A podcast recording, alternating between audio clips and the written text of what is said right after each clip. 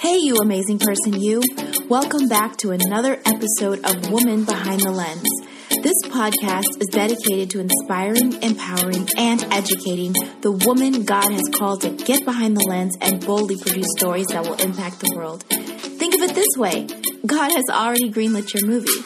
So, think of me as your producing partner, helping you get the job done. I'm your host, award winning actress, filmmaker, and community advocate, Dija Renuka Henry. I'm so glad you're here. Let's start the show.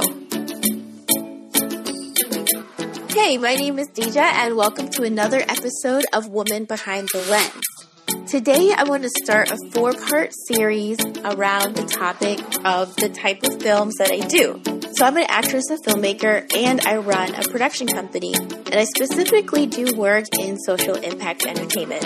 There are many types of filmmakers. You can do documentary work, short work, feature work, and different genres like comedy, drama, action, sci fi, horror, horror, action. But I really, uh, love doing every genre, but a specific type of filmmaking is social impact entertainment. So I really want to dive into what that is because I have been researching this for years and to really kind of understand and, and kind of grasp what it is. Uh, but and I want to share that with you guys to see if maybe this is an area of filmmaking that you think that you might really like. So the idea of impact with your art has been around forever. I think artists have always wanted to make an impact with their art. But when it comes to film, it's a little bit more recent. We've always had, you know, documentaries that kind of give you information around an issue, and it's really great for stirring you up and uh, helping you f- be informed and want to take action on an issue. But when it comes to narrative work, that's a little bit newer. Now, you have seen social impact entertainment, probably. If you've watched anything by participant media, they produced film called The Help. They produced Wonder. They produced Roma. They produced Green Book. They produced Just Mercy with Michael B. Jordan, which is one of my favorite movies that they've done. And those are narrative pieces of work that also have a social impact component. That's the part I feel really passionate about, and that's creating narrative work. Narrative work is telling story. It's scripted work. It's bringing you into the world of the character and helping you go on the journey with that character. And some people say that's even more impactful because the audience can really connect with the actor. They can really dive into whatever that character is going through, into that world, and consequently into that issue. So I want to dive into this because social impact entertainment is really broad and it's really kind of cool once you get into understanding how it works and how you can use it for your films or if you want to start producing films that make a difference in the world. So let's start a little bit about the history of social impact entertainment. I'm going to look down at my notes. So it has the roots in the work of building upon the work of someone named Albert Bandura. And he utilized social cognitive theory and the work of producer, writer, researcher, and theorist Miguel Sabido and he was a contemporary of Bandura, who pioneered large scale television shows that used role modeling as entertainment with a proven social benefit, which would be later known as education entertainment. And we all know about education entertainment, but this person, Miguel Sabido from Mexico, really pioneered this idea of using entertainment to, to impact people and he created a series of telenovelas in Mexico that actually really impacted the population. After one of his telenovelas, a lot of the population enrolled in education for adults. After another one of his telenovelas, um, there was uh, more people going to get educated about Planned Parenthood and things like that. So it did affect the communities. So that's something that's kind of been built upon over the years.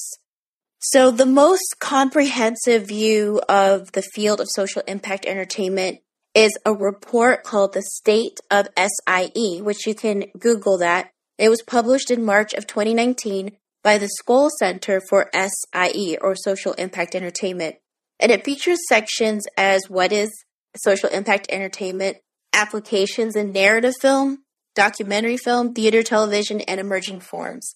So I'll put the link for that in the notes. It's a very long, comprehensive report, but it if you if you really like this and you want to figure out how you can make an impact with your film, it's kind of cool to browse through and kind of see how different films created ways of getting, you know, to make impact and change the world and change policies. It's really powerful. So to describe what exactly social impact entertainment is, I'm going to use three different kind of adjectives. The first one is it's a type of entertainment. It's a type of entertainment that values high quality entertainment and intends to make an impact. So I really enjoy making narrative work and exploring ways that narrative work can make an impact. And of course, I mentioned before participant media and some of the films that they've produced and that you might have seen. And if you haven't checked any of them out, I highly recommend you do, especially Just Mercy, sorry, Michael B. Jordan, which talks about a lawyer that had Bryan Stevenson, who has really uh, created impact in his own right. The second thing social impact entertainment is, it's a tool for change. It's created by people who really believe that stories can be an agent for change. It's used by filmmakers, producers, and change makers, and anybody who really believes that movies, films, storytelling can make an impact and make a difference. And people who specifically have a connection to an audience or a group of people or an organization that would really benefit from hearing this story. And the third thing that social impact entertainment is, it's kind of a place. It's this place where filmmakers sit in the middle of entertainment, social justice work, and philanthropy. So I think it's a pretty great place to be sitting. Next, I want to talk to you about how I got involved with social impact entertainment. So now I want to tell you how I got involved with social impact entertainment. And it really goes back to my background, my family values, my core values, and my love for movies and my love for wellness, wellness of people and communities and society. So one of the first things that I created that I discovered that could make an impact was a play called A Song for Peace. For the past 17 years, I've been volunteering with my mother-in-law with her mission. It's an urban farm that teaches at-risk children leadership skills with STEAM training, and it is so awesome and so wonderful. And it really has been so great to see the kids grow and develop and have their own children and they'll probably be coming to the center and I feel really old. While I was helping out with that film, we had something terrible happen. One of the young men was killed by a stray bullet. And the other children, they really wanted to do a play or something to honor him and to honor his memory. And he was only, he was only 13 or 14 at the time. So I had just graduated from college and I had my degree in theater and a degree in kinesiology, which is a health science degree. And I was working at a hospital as a wellness coach, but I was also part of their business improv theater group. And so I ended up telling my vice president of the nonprofit arm of the hospital about it. And they sponsored this play I wrote called A Song for Peace and that play ran from 2006 to 2010. And I mean, we kept doing it because people kept asking for it. And it was basically an anti gun violence film, uh, play. And I actually brought in the child soldier issues from Ethiopia because my mother in law is from Ethiopia. And I thought, you know, kids are dealing with gun violence on different levels and different places. And I wanted to bring that together. And so we did that play and we had so I produced the play, and we had hundreds and hundreds and hundreds of people come and watch the play in the city. We had the mayor come, we had the news cover us, we were able to start conversations, we were able to do a lot of things. And during the time, also, um, it, it really just kept coming back because I live in Indianapolis, and every summer we had this increase in gun violence. And during one of the summers that we did the play, one of the young men, his sister, was also killed. And we were able to come around him and encourage him and help him to kind of walk through it. and he was able to do the play as a way to kind of um, have a voice in the issue. So from there, I continued to do more things. I did a one woman show called Sweatpants and High Heels, which was just about being a mom and pursuing your dreams. And I had young kids at the time, and I really felt like a lot of moms were trying to pursue their dream but deal with being a mother. And this was, you know, oh gosh, 2000. This is 15 years ago before everything that was going on right now with Pinterest, you know, YouTube, Instagram, like a lot of mom life is out there, mom life, business life. But this was before anyone. So I was like, I wanted to connect with other moms. And so when I did that play, I was able to have conversations with people in the audience. I had husbands come up to me with tears in their eyes. Like I didn't know my wife was going through all of that. And man, it was just such a great experience. And that's when I was like, man, I really love this part when the art hits and starts a conversation and gets someone feeling something. It's when it starts a conversation, when it really impacts somebody's life. After that, I started getting more into creating short films. So um, I'll just pick a few. Like I did a film called I did a film called Love Jordan, which was about youth, mental health, and suicide ideation. And doing that film, we're starting conversations. When we premiered the film, we had a panel discussion. We had a faith leader, our mayor, we had several mental health professionals. We had our students um, talk about the film and their experience.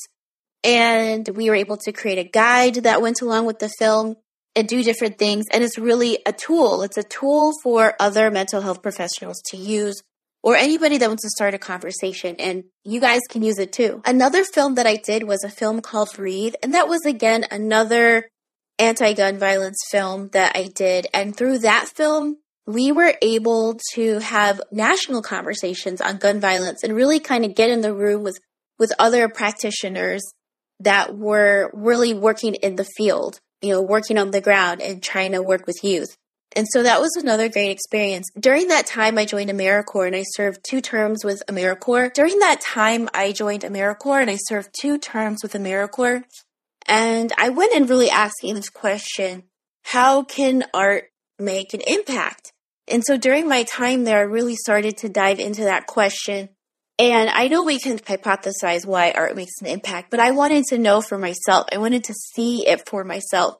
I wanted to know and know it in my heart because I felt like this was the direction I wanted to go. And I wanted to know if I'm going in this direction, then it better work. So producing a film like Love Jordan and Breathe while I was serving AmeriCorps and being able to utilize my gifts and talents as a filmmaker in AmeriCorps, it really, I don't know, it just really uh, helped me to kind of solidify that this is something I can do this is something that works and this is something I want to pursue and keep learning about. And right now I have entered a master's program called social practice art. Now I hope I can make it because I feel like quitting all the time. So how do you know if this type of filmmaking is for you? You are someone who wants to do something about the injustices around you. You believe that high quality entertainment will inspire people to action. You believe that stories can create the conditions for change, and you're kind of optimistic about change happening. And I want to add this thing about social impact entertainment. Most of the time, as filmmakers, we're not really the the expert expert in the field. There's people that have been in the field, they've been researching it, they've been working in it. We're not the expert. So we really want to approach this in a humble way, understanding that our film is a tool to shine light on an issue and really to help advance the work of the people that are the experts that are on the field that are you know out there day to day uh, doing that footwork for change. And we are actually really supporting that change through our art. However you may be expert on an issue and you want to make your own film around a topic that you feel passionate about and that you know a lot about and that's great too. So now you might be wondering exactly how does film make change? What are the actual ways that this is happening? This question, of course, as I mentioned, had plagued me for years. So in the next episode, we'll be talking about five ways that film actually step by step creates change. I'll talk to you then. I want to thank you guys for taking the time to listen to the podcast today. I hope that you learned something and that you were encouraged. If you want to learn more about how you can work with me or learn more about my production company, Blue House Entertainment, you can go to thebluehouse.co. That's the Blue House Co. Thanks, guys, and I'll see you on the red carpet. Woman Behind the Lens is brought to you by Blue House Entertainment, which is a social impact entertainment company dedicated to telling diverse stories that facilitate heart changing conversation to elevate our culture to a more equitable, inclusive, and empathetic society.